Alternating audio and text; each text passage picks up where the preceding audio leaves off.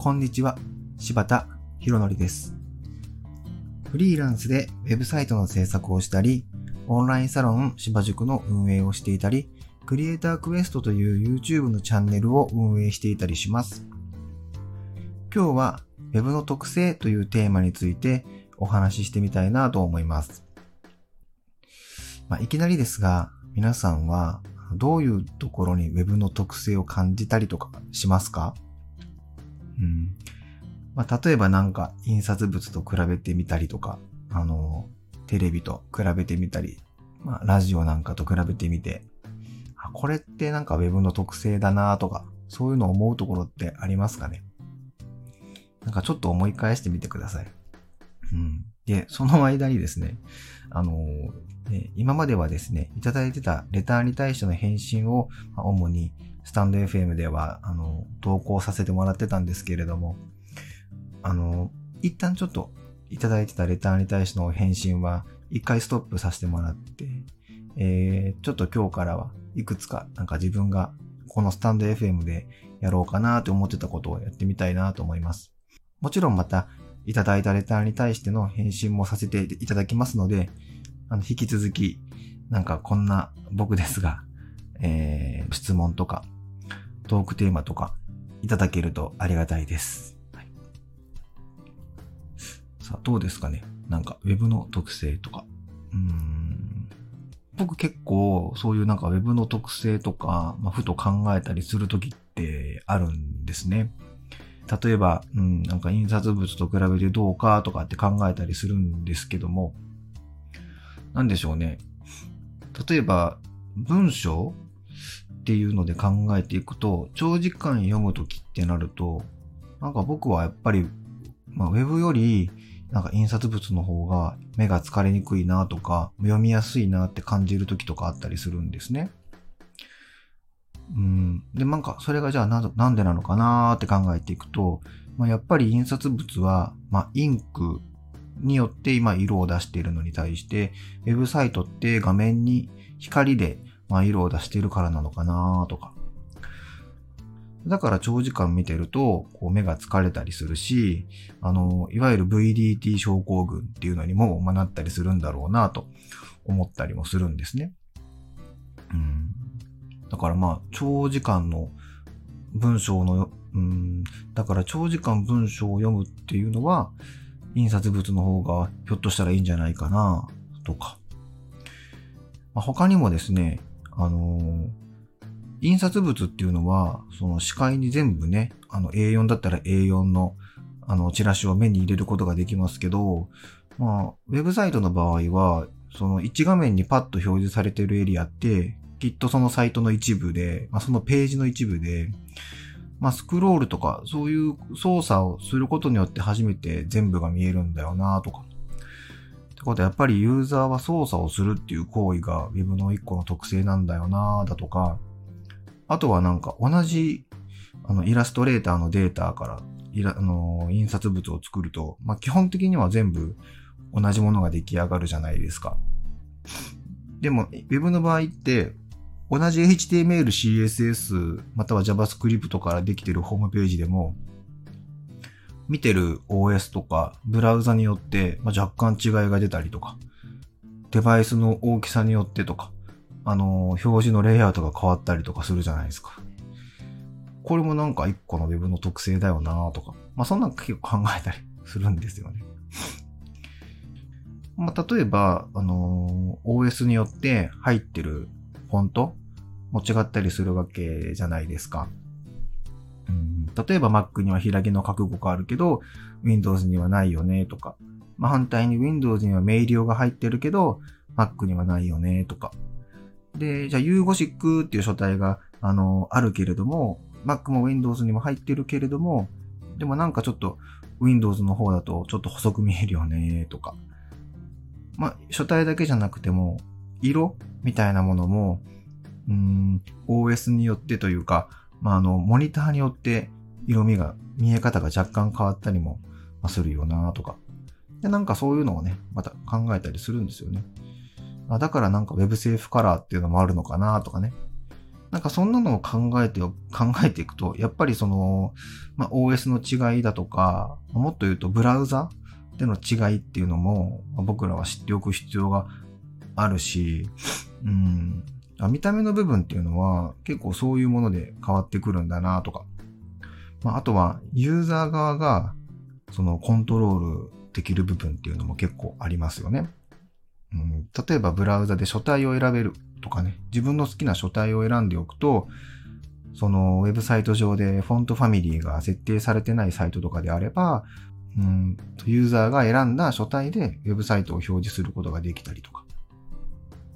まあ、あとはブラウザに文字サイズ、デフォルトの文字サイズの設定っていうのもできたりするので、あの、まあ、サファリとかは最近ないですけども、でもそういうのを設定すると、あの、ユーザーが自分が一番見やすいベースの文字サイズでウェブサイトを表示したりもできるよなとか。まあ、だからこういうのって、その、ユーザーが自分の好みとか自分に合ったものでサイトを表示できるっていうのは、まあ、ある種、こうすごいやっぱり Web の特性というか、Web のいいとこだと僕は思ったりするんですよね。まあだから、うんと、完全にコントロールこっちでするっていうよりは、そういうなんかユーザーの自由というか、ユーザーの選択もできるようなところっていうのは、あの、Web にしかないというか、Web のすごいいい特性なんだろうなっていうのを感じてたりとかします。まあなんかそういうのを結構考えるんですけどね。皆さんはどうですかね。まあだから結構いっぱいありますよ。うん、まあ今さっき、今言ってきたのってウェブサイトの方がちょっと見にくいよ、見にくいがあるよねっていう話とか、同じコーディングのデータでもブラウザや OS によって見え方が若干違うよねとか、なんか一見デメリットっぽく聞こえますけど、はい。まあそう、決してそういう意味で言ってるわけじゃないんですけど、うん、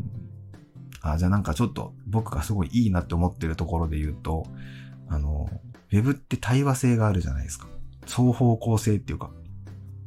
それは僕は Web のすごい、すごいいいメリットだと思うんですね。あの、まあ、要はリンクとか。うん。リンクってすごくないですか？単純に。要は印刷物っだと次のページはって言われたら、まあ次のページじゃないですか。1ページ目の次は2ページ目に、まあ大体進んでいくわけじゃないですか。で、Web はっていうと、そのページにあるリンクの数だけ、あの次のページがあるんですよ。だから、どのタイミングでそのリンクを配置するかとか、ユーザーにそのリンクをね、あのー、見てもらうかっていうのも結構僕は重要だなと思ってて、そのリンクを配置するタイミングによっては、本当にそのページってユーザーとなんか会話しているような感覚になるんじゃないのかなって僕結構感じるんですよね。だからリンクの場所ってすごい僕重要だと思うんですよ。うんこの文章を読んだらきっとこういうところ気になるよなとか、まあ逆に気にならない人もいるかもしれないけど、ここにリンクを置いてあげることで気になる人はそっちを見に行くこともできるよなだとか、まあ、ここの情報を読むには前提として、こういう情報を知っておかないと多分理解できないよなっていう場所には、やっぱりそういうリンクっていうのが貼ってあって、その前提の情報を見に行けるようになってたりとか。こんな風に、そのユーザーとちょっと会話をするような感じで、これご存知ですか？もし知らなかったらこっち先どうぞとかね。で、よく、そのユーザーが、ああ、じゃあ知らないから私ここ、このクリックした先に見に行こうとか、なんかこういう会話のようなものが生まれるのって、僕はすごく Web のメリットだと思うんですよね。なんでそういう、なんか、まあ対話性というか、うん、なんかそういうのをね、活かした Web デザインなんかを見ると、あすげえうまいなーなんて思ったりします。うん。なんかメディアっていうものっていっぱいあるじゃないですか。うん、もちろん Web もそうだと思うし、まあ、テレビやラジオとか、うん、あとはえー、雑誌とか新聞とか、そういうメディアっていっぱいあると思うんですけど、テレビや新聞やラジオみたいな、要はプッシュ型メディアって呼ばれるのって、うん、一方向に太くて多数の方に情報を送るのが、まあ得意じゃないですか。まあ、テレビとかまさにそうで、なんかテレビをつけてたら、その知らない情報、別にその情報を知りたいと思ってなかったとしても、なんかニュースとか見てたら、そういう情報が勝手に流れてきて、まあ耳に入るとか。まあ、テレビ CM なんかもそうですよね。別にその CM を見たくてテレビをつけてるわけじゃないけれども、なんかテレビ見てたら、たまたま CM が流れてきて、なんか知らない間にその会社のサービスを覚えたとか、商品を覚えたとか、そういうのも、まあ、テレビの特性というか、まあそういうプッシュ型メディアの特性だなって思ったりしますし、あの、雑誌とかも多分そうですよね。あその、なんかファッション誌についてパーペラペラペラって見てたりとかしたら、まあ、知らない間に、まあ、その情報が欲しくないと思っても、なんか何、誰かのコラムの情報が入ったりとか、まあ、そんな風に不特定多数の人に一方向に情報を伝えるっていうのがやっぱりそういうプッシュ型メディアの特性だなって思うわけですよ。で、一方で Web って、あの、双方向性のメディアだなって思って、まあ、プール型メディアってよく言うやつですけど、要は、ユーザー側がアクセスっていう行為をしてもらってからしか情報を伝達できないメディアですよね。ウェブサイトの中身は勝手に街歩いてて見えるとかは、まあ、ないですしね。あの、そういうふうにユーザー側からこの情報を知りてえなと思って検索とか、なんかその、この情報気になるなと思ってサイト見に行こうとか、そういうふうなことをしてから初めて、なんかウェブサイトの情報って、えー、出てくると思うんですよ。なので、それって、まあ、ある種、一方向のだから情報伝達じゃなくて、双方向の情報伝達なんですよね。しかも、ある程度もう、その不特定多数じゃなくて、特定のユーザーですよね。その情報に興味ある人っていう感じになってくるので、なんでなんか、興味、関心度は高い人っていうのが、その情報に触れるんだけれども、その、まだそのサイトの存在を知られていない場合って、なかなかそのサイトを見てもらえることがないよねっていうのがヒットウェブの特性なんだろうと思うんですよ。なんでそういうところでね、なんかいろいろウェブってじゃあどう活用していくべきなのかなって考えたりとか結構したりします。つまり、あの、テレビや新聞やラジオみたいなプッシュ型メディアは一方向に情報が伝えるのが得意だけども、ウェブってそれがそこまで得意ではなくて、逆にあのアクセスしてきたユーザーの方に濃い情報を届けるのが多分得意なメディアなんだなっていうのを感じたりとかですね。で、そのメディアの比較みたいなところで言うとですね、うーん、そうだな、あの、じゃあどういう行為で情報っていうのが受け取れるんだろうっていう目線で考えていくと、まあ結構その特性も見えたりするのかなと思ったりするんですけど、うん。例えば、目で情報を得れるメディアと、耳で情報を得れるメディアと、指あの展示とか、指で情報を得れるメディアと、まあ、そういうのがあったりするわけじゃないですか。で、例えばじゃあその目で情報を得れるメディアってどれだろう？って考えてみると、まあ、テレビは一応テロップとかも出るし、あの、ま、字幕とかも出せるので、あ、だ、目で情報一応得れるか、とか。じゃあ、ラジオってどうだろう？っ。今僕ここで喋ってますけど、これって目で情報得れますかって言ったら多分得れないですよね。じゃあ、ラジオはやっぱり目で情報を得るのは厳しいか、とか。じゃあ、あのー、本窓、まあ、印刷物はどうだろうと。印刷物はもちろん目で情報を得れるか、とか。じゃあ Web はどうだろうって言ったら、Web ももちろん目で情報を得れますよね。じゃあ、目っていうもので情報を得るっていうメディアで考えたら、あ、まあじゃあラジオ以外は大体いけるかってなったりするんですよね。じゃあ耳はどうだろうって思うんですね。耳っていうもので情報を得るメディアってどれだろう？じゃあテレビはっていうと、テレビはもちろんね、あの皆さんこう画面に出てる人が喋っているので、まあその情報で得れるかじゃあラジオはどうだろう？ラジオはもうまさに耳を使ってるメディアですよね。じゃあ印刷物はどうだろう？印刷物は耳ではなかなか情報入れないですね。まあもちろん横にいる誰かが読んでくれたりとかっていうのが、まあそういうこともあり得るとは思うので、まあ絶対に無理っていうわけじゃないですけども、まあ自分一人ではなかなか、あの、耳だけでは情報を得れないですよね。じゃあ、Web はどうだろうって考えると、Web はいけますよね。あの、読み上げ機能があるんで。まあ、例えば Mac には VoiceOver っていうのが最初から入ってますけれども、それなんかを使うと、ウェブサイトの情報を、まあ、HTML をね、上から順番に読み上げてくれるわけですよ。で、ちゃんとそこが、あの、見出しとかのタグで囲まれてると、まあ、見出しですとか言ってくれるんですよね。